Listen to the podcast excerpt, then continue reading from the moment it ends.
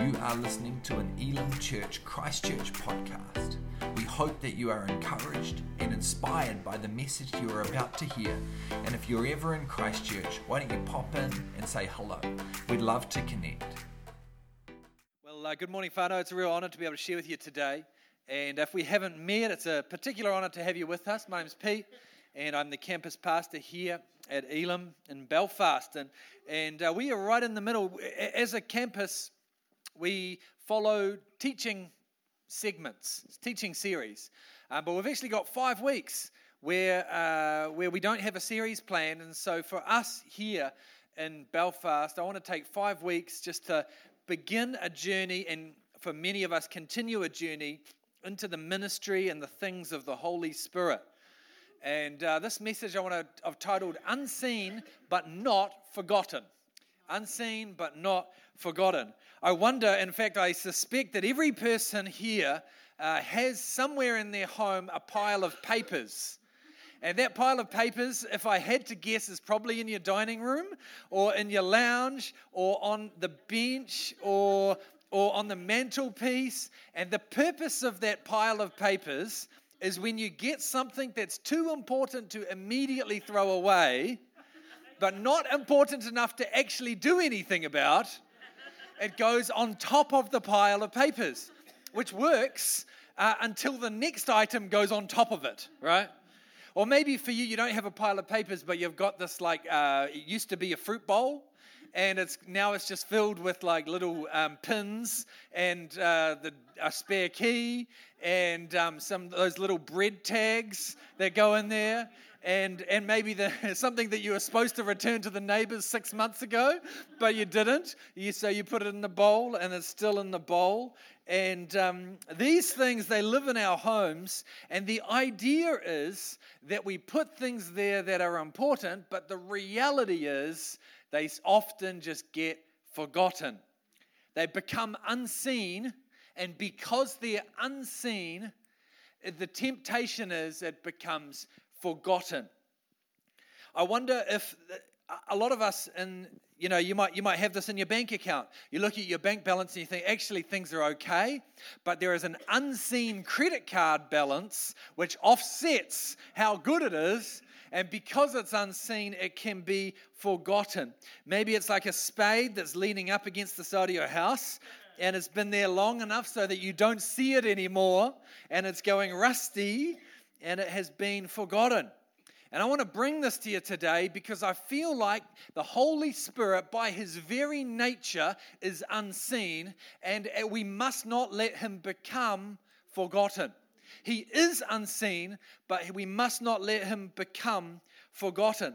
So, I'm not going to attempt today to share a whole lot of information, but instead to start us on a journey where we begin as a refresher, or maybe for the first time, uh, begin to intentionally lean in to the ministry and the work of the Holy Spirit. And so, if this is your first time in a church and you're not quite sure what to do, I'm going to pray and in a moment. You can just join in by saying Amen at the end. So, let's just pray for Holy Spirit to come and do what only He can do. Holy Spirit, we need you in this place. We're not content just to learn information, but we want to hear the tangible, the the, the audible, the very voice of God. We know that only you can do that. So, Lord, would you come through the power of your Spirit this morning and transform, transform the words that I say out of my mouth into your words straight to our hearts. In Jesus' name, amen. You know, a few months ago, I was getting my hair cut at the barber across the road, and uh, it's, a, it's a pretty good barber. I'd give them a, like a 6 out of 10 for the barbering side of things, but a 9 out of 10 for catching up on Belfast gossip. It's, that's the real reason why I go. You find out all kinds of things, and I want to know, especially I'm personally interested in all of the development that's at the back of the church, so I go and get my hair, hair, haircut so that I wouldn't find out all of what's going on in the, in the church. And I was chatting, as you do in the barber shop, I was chatting to this guy, and I said, Oh, you know, we're a Pentecostal church. He said, Well, what's the difference between a Pentecostal church and an other kind of church? And I said, Well, you know, Christians believe that God is a trinity of three persons that is, a trinity of Father, the Son, and the Holy Spirit. And we believe in the power of the Holy Spirit. And he said, Well, well, isn't don't all Christians believe that? So, so what's the difference with you? And he was what he was really trying to get at is like, well, there's obviously something that that you guys have that you want to be different to. And I, I, before we dive into that, I'm not sure that necessarily desiring to be different from all the other Christians is necessarily a good thing. I think it you know has pros and cons, but but part of the, the challenge in explaining to somebody the difference between, okay, all Christians believe in the power of the Spirit, therefore, what is the role of the Pentecostal church? It's almost like the difference between intention and belief. We believe something, but then, but then people who have the intention or the intentionality to work it out actually lean into that. Like, like, like KiwiSaver, it's very hard these days to get free money from anywhere and the government is going to give you free money to be a part of the KiwiSaver scheme. And so, on paper, that makes KiwiSaver one of the good financial decisions that you'll, that you'll sign up to do. But then it's possible to believe that and still not invest into it. In the same way, it's possible to believe in the power of the Holy Spirit, but not intentionally invest into the things of the Spirit at a level that will really bless your life. And so we're going to take some weeks to lean into that this morning. You know, in the book of John, Jesus has this meeting with the prominent uh, with a prominent religious teacher called Nicodemus. In fact, Jesus says, "You are Israel's teacher." And uh, so he, Jesus calls Nicodemus Israel's teacher, which suggests that he's actually the most prominent religious teacher that they had. And he has this conversation with them, and the whole conversation is recorded in John chapter 3. So Nicodemus and Jesus are having this conversation, and it starts off by Nicodemus saying to Jesus in John chapter 3 um, something to the effect of, I have been observing you, Jesus. I've been observing your ministry, and I can tell from the outset by observing the kinds of things that you're doing and saying, I can tell because of the tangible signs that you come from God. He's saying, I'm standing on the outside and I'm looking in and I'm, I'm making these judgments based on a purely physical and intellectual approach. I can understand that you must come from God. And he is correct but Jesus' response is fascinating. This is what it says in verse 3. It's up on the screens. Jesus replied and said, Very truly I tell you, no one can see the kingdom of God unless they're born again. Jesus is saying, You think you see it, but you don't know what you see because you can't stand on the outside judging from a physical and intellectual thing, and you can't judge the things of the Spirit accurately in order to judge the things of the Spirit, in order to know the things of the Spirit, you have to be in the Spirit, and Holy Spirit needs to reveal that to you. This is why in verse 4 it says, um, Jesus replied, No one can see the kingdom of God unless they're born again. And he, Nicodemus responds, How can someone be born when they are old? Surely they cannot enter a second time into their mother's womb to be born. Now, every time I've heard this passage taught, it seems to suggest that this guy does not see the metaphor that Jesus is saying. It seems to suggest that the people would say, well, Nicodemus thinks that Jesus is speaking literally. But here is a man whom, from he was a young boy, has been trained in scriptural metaphor. Like, this is his life's work. So I find it really hard to believe this thought that Nicodemus could not see that Jesus was speaking metaphorically. I think Nicodemus says, I hear your metaphor of being born again, and I'm responding with a metaphor of my own, and the metaphor of my own says that is simply not possible. Jesus is saying, uh, You're using the old life of pride, position, and intellectualism instead of allowing new life from God to come in to make you new on the inside through being born again. And he, he responds like saying, New life, new life on the inside, the idea that, that, that all of the things of the past are now fading away, and now I need to latch hold to the power that is coming through Christ, being born again. That's just not possible. But Nicodemus is wrong. And so we go through all of that to get to some key um, points about how Jesus talks about the Holy Spirit. So Jesus says, okay, let, let, let's set, set aside all of, the, all of the intellectualism, all of the pride and position, and let's get to the heart of the matter. Verse 5, Jesus answers, Very truly I tell you, no one can enter the kingdom of God unless they are born of water and the Spirit. This is the key metaphor I want us to get this morning. Flesh gives birth to flesh, but the Spirit gives birth to spirit. You should not be surprised at my saying, You must be born again. The wind blows wherever it pleases. You hear its sound, but you cannot tell where it comes from or where it is going. So it is with everyone born of the Spirit. Well, how can this be? Nicodemus asked. You are Israel's teacher, said Jesus, and you do not understand these things? Flesh gives birth to flesh. All right. Stop it, Siri. You're being weird. Um, flesh gives birth to flesh. The physical world reproduces the physical world. But if you want to observe and to participate and experience in something that more than what you can touch, feel, or see, then you need to step out from the place of flesh and step into the place of the Spirit and engage the Spirit within you. So when Holy Spirit speaks, he speaks to your spirit first. He's like, he's like the wind. You experience him before you understand him.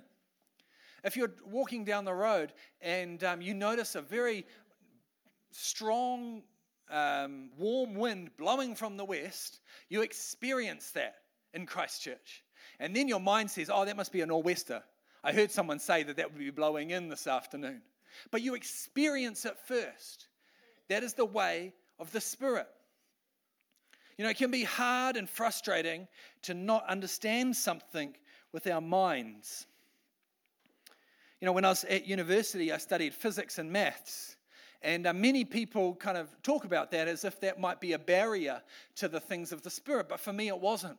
For me, it wasn't a barrier because in studying um, physics and maths, the disciplines which we, where we try and describe the things of nature with equations and numbers, it becomes very obvious very quickly that those disciplines are wildly insufficient wildly insufficient like they can like they can describe some areas okay but most areas not okay and so for me, this became a confirmation that the things of the Spirit are not what we can touch, feel, or understand. The point that Jesus is making here is that God Himself, in the Spirit of God, cannot be understood by a purely word based intellectual experience. It can't, can't happen. We need to understand that the Holy Spirit is like a wind that blows wherever it pleases not conforming to our human based expectations. The reason why I'm wanting to share this with you this morning is because so often the Holy Spirit speaks in ways that are first felt in our spirits. And if we've been lear- if we've learned over life or conditioned to suppress our emotions, to attempt to understand God first with our minds, then by blocking out the stirrings of the Spirit, what we're actually doing is blocking out the voice of God in our lives. If we don't understand the way Spirit works, then the unseen can become the forgotten. But instead, if we train ourselves to listen to the quiet stirrings of the uh, that are underneath the noise of life, then we can begin to hear the voice of God at a new level. Uh, one example for me in my life, I was at university and, and a friend of the family came over and invited me to go and teach in Pakistan that summer. And uh, when I prayed about it, um, what I felt was just a, a, a slight excitement and a slight peace in my life, and I felt nothing more.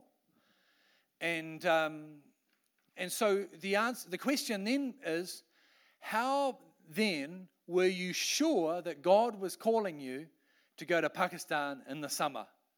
And the answer is, of course, I was not actually sure. Not, not even halfway sure. But I knew enough from God to take a single step of faith. And in taking that step of faith, I placed myself in another position where there was an increased peace in my heart. You might say, Pete, Pakistan is a dangerous place. And you'd be correct. In fact, that summer it was particularly dangerous. The nation went into a two week lockdown because there was rioting in just about every main centre, including our town. And uh, I spent two weeks reading, the only books we had was Maeve Binchy romance novels. so I read a few of those and um, stayed well away from the windows.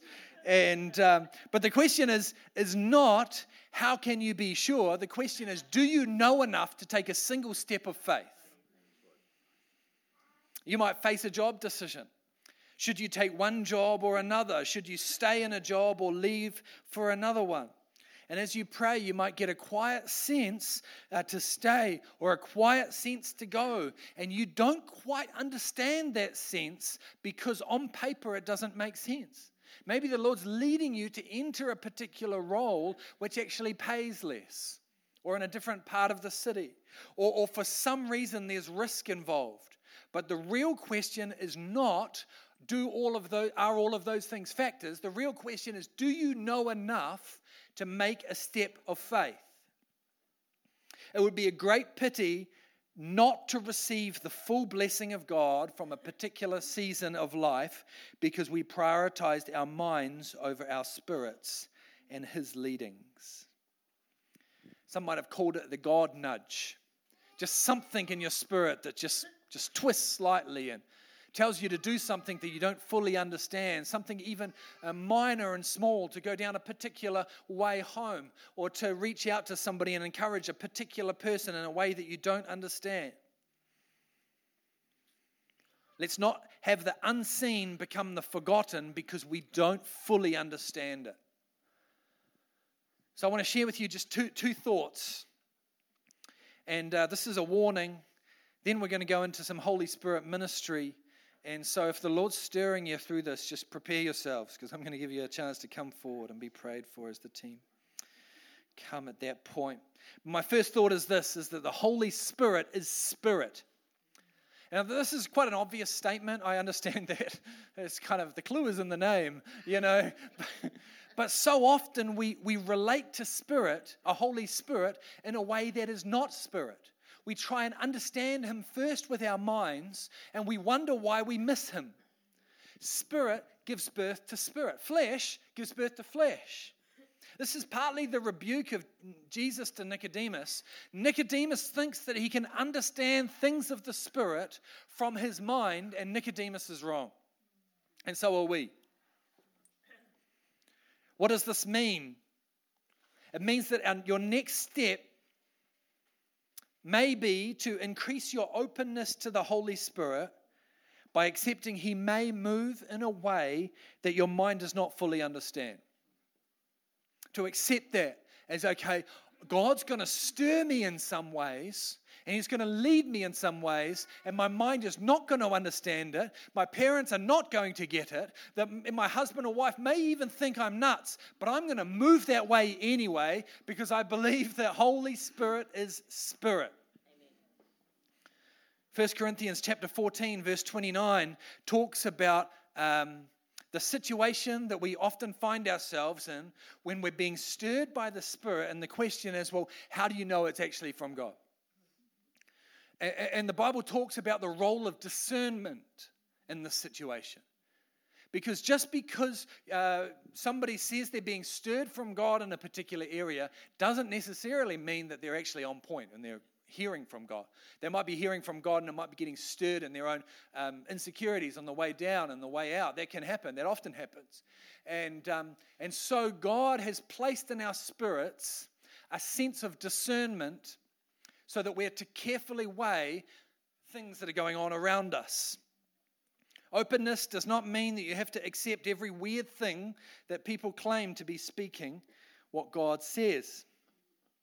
So 1 Corinthians chapter 14, verse 29 talks about the prophetic, but this is a, a, a principle for lots of different areas. Two or three prophets should speak, and the others should weigh carefully what is being said. He's saying the, the, the problem is not the prophetic. The problem is the gift of discernment that we're all to carry. The image is that when somebody brings something to you that they feel from the Lord to share with you, or in this case, your pastor brings a message that he feels is for us right now, your job is to weigh carefully what is being said. You might go home over lunch and say, Pete was right about this, but wrong about that. And that's okay because God's actually asking you to do that. That way, the, the pressure is, is on you. And then I go home and I stand before Almighty God responsible for what I've said. Just saying, this is the flip side of the coin. I'm not trying to you know, blame you or anything, but. But our job is to weigh carefully what is being said. I was, I was listening to a podcast one time, and the guy said that um, it was a recording of a church meeting, and the guy said, Okay, right now in the meeting, I want us all to get up and we're going to stomp around the room like elephants as a symbol that God, uh, that we're stomping down the things of the devil. And I thought to myself, I'd never done anything like that. I'd, in fact, I'd never even heard of things like that going on in a church service. Um, I was like, oh, that's, that's, that's seems a bit odd. Um, but I just felt a prompt to get up and do it. So I did the first thing that you would do, which is to close the door, you know and start stomping around and at the same time just trying to weigh what is it that's being said. Is this something that's just weird or is this something that's actually powerful and of God? And as I stomped around the room like that, like just as I stomped around, I felt something in my spirit stir that's saying, Yeah, you're taking authority in the name of Jesus. There's something in this place. And so, so, so that's, what, that's what we're talking about when we say Holy Spirit is Spirit, is that we're to listen with our spirits. We're also to discern with our spirits. So the issue is not whether weird things are okay or not. Uh, they might be weird and good, they might be weird and not good, but uh, our ability to weigh what is being said. Holy Spirit is spirit. We relate spirit to spirit, not mind to spirit. The second thought for this morning is that Holy Spirit is a person and not a power. The Bible teaches that Holy Spirit is the third person in the Trinity. He's a person. He's not an impersonal power like electricity or nuclear power, but instead, he is a person. And how do we know this? There's all kinds of scriptures in the uh, New Testament that demonstrate the personhood of the Holy Spirit, but here's, here's a couple of them. First one is that uh, Paul is on, on a missionary journey, and he's trying his best to, to hear from God He's trying his best to kind of just sense where the doors are opening for his missionary journey. And he gets to the border of Mysia, and this is where it says in uh, Acts 16, verse 7. When they came to the border of Mysia, they tried to enter Bithynia, but the Spirit of Jesus would not allow them to.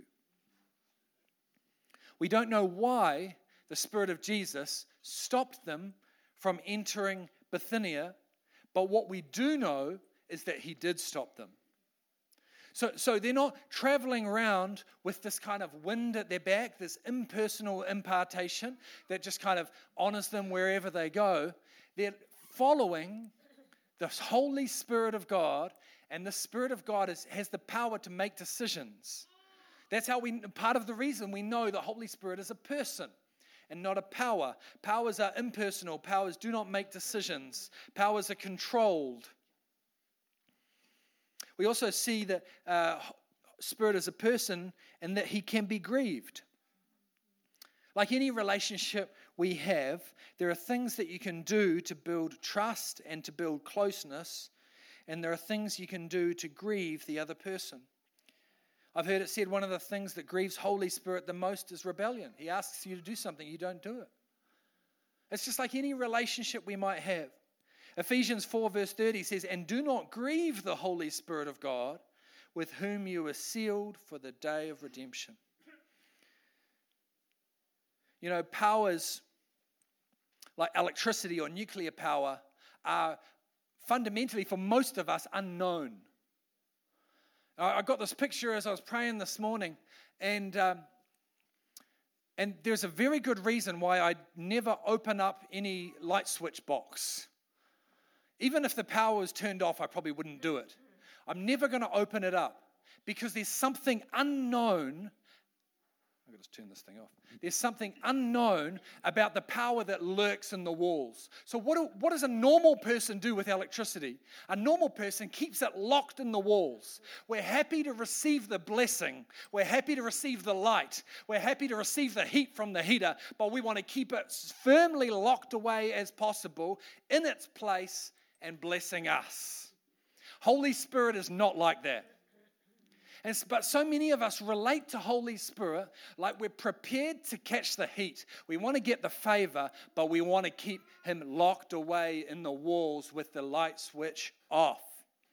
Powers need to be controlled.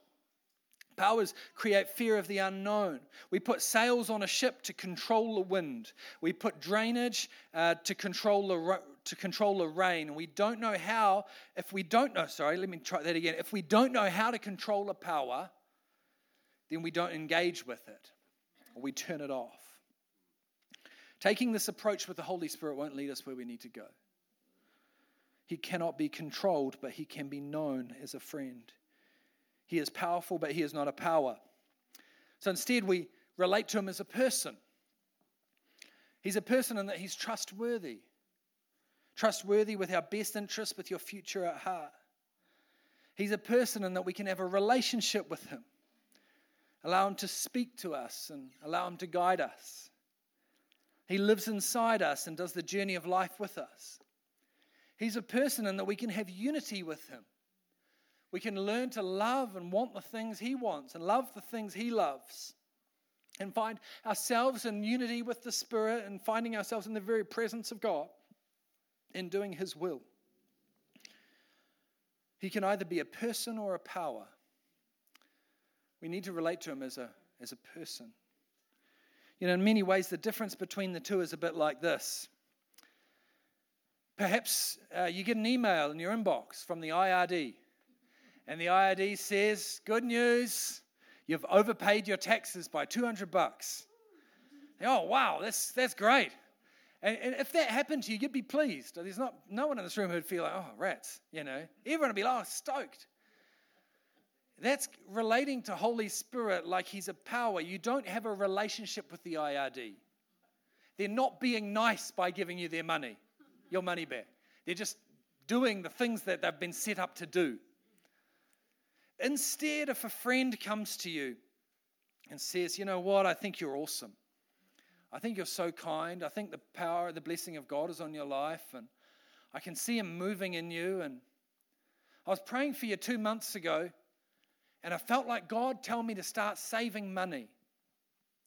And so every week, for the last 10 weeks, I've been putting $20 aside. And I want to gift this to you because I love you. And I want you to take that. I want you to go off and do something nice with it. If that was the situation, then it's so, so different. Because in both situations, there's 200 bucks, but in one of those situations, there's love, there's care, there's relationship, there's friendship. In one situation, you're just lucky, and in the other situation, you're loved. When we relate to Holy Spirit as a person, we become loved. We are loved. We relate to Him in love. Holy Spirit is a person and not a power. As we invite the team to come forward, I want to mention again the power of intentionality. And maybe even go back to that original idea, that metaphor that you've got these pile of papers things that were important and have now been forgotten. And I know in our home, those papers get gone through every once in a while. And that portion of our kitchen bench becomes clear. And, and it's, it's not enough to say, oh, I went through those papers two years ago. I did it once. So, no, no, this is something you'll do every time.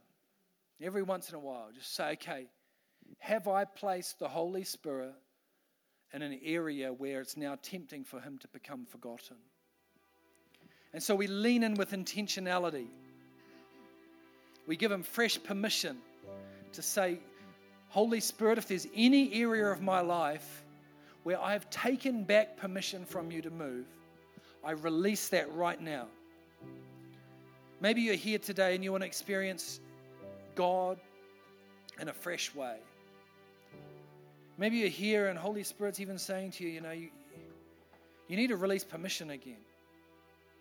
You need a fresh infilling again. Maybe even as I'm speaking, you're feeling a little nudge to take a next step. Don't wait till week four before you come forward and receive prayer. Start now because if you start now, then, then there's all this time for you to explore the depths of God. We'd love to pray for you and believe for you to God to, uh, for God to speak to you and for the refreshing of the Holy Spirit. God, we just come before you in this time. We thank you that you are a speaking God. We thank you that your Holy Spirit is grace filled. That no matter what we've said or done in the past, you give us today as a fresh opportunity to come into a, a fresh knowledge of you. Holy Spirit,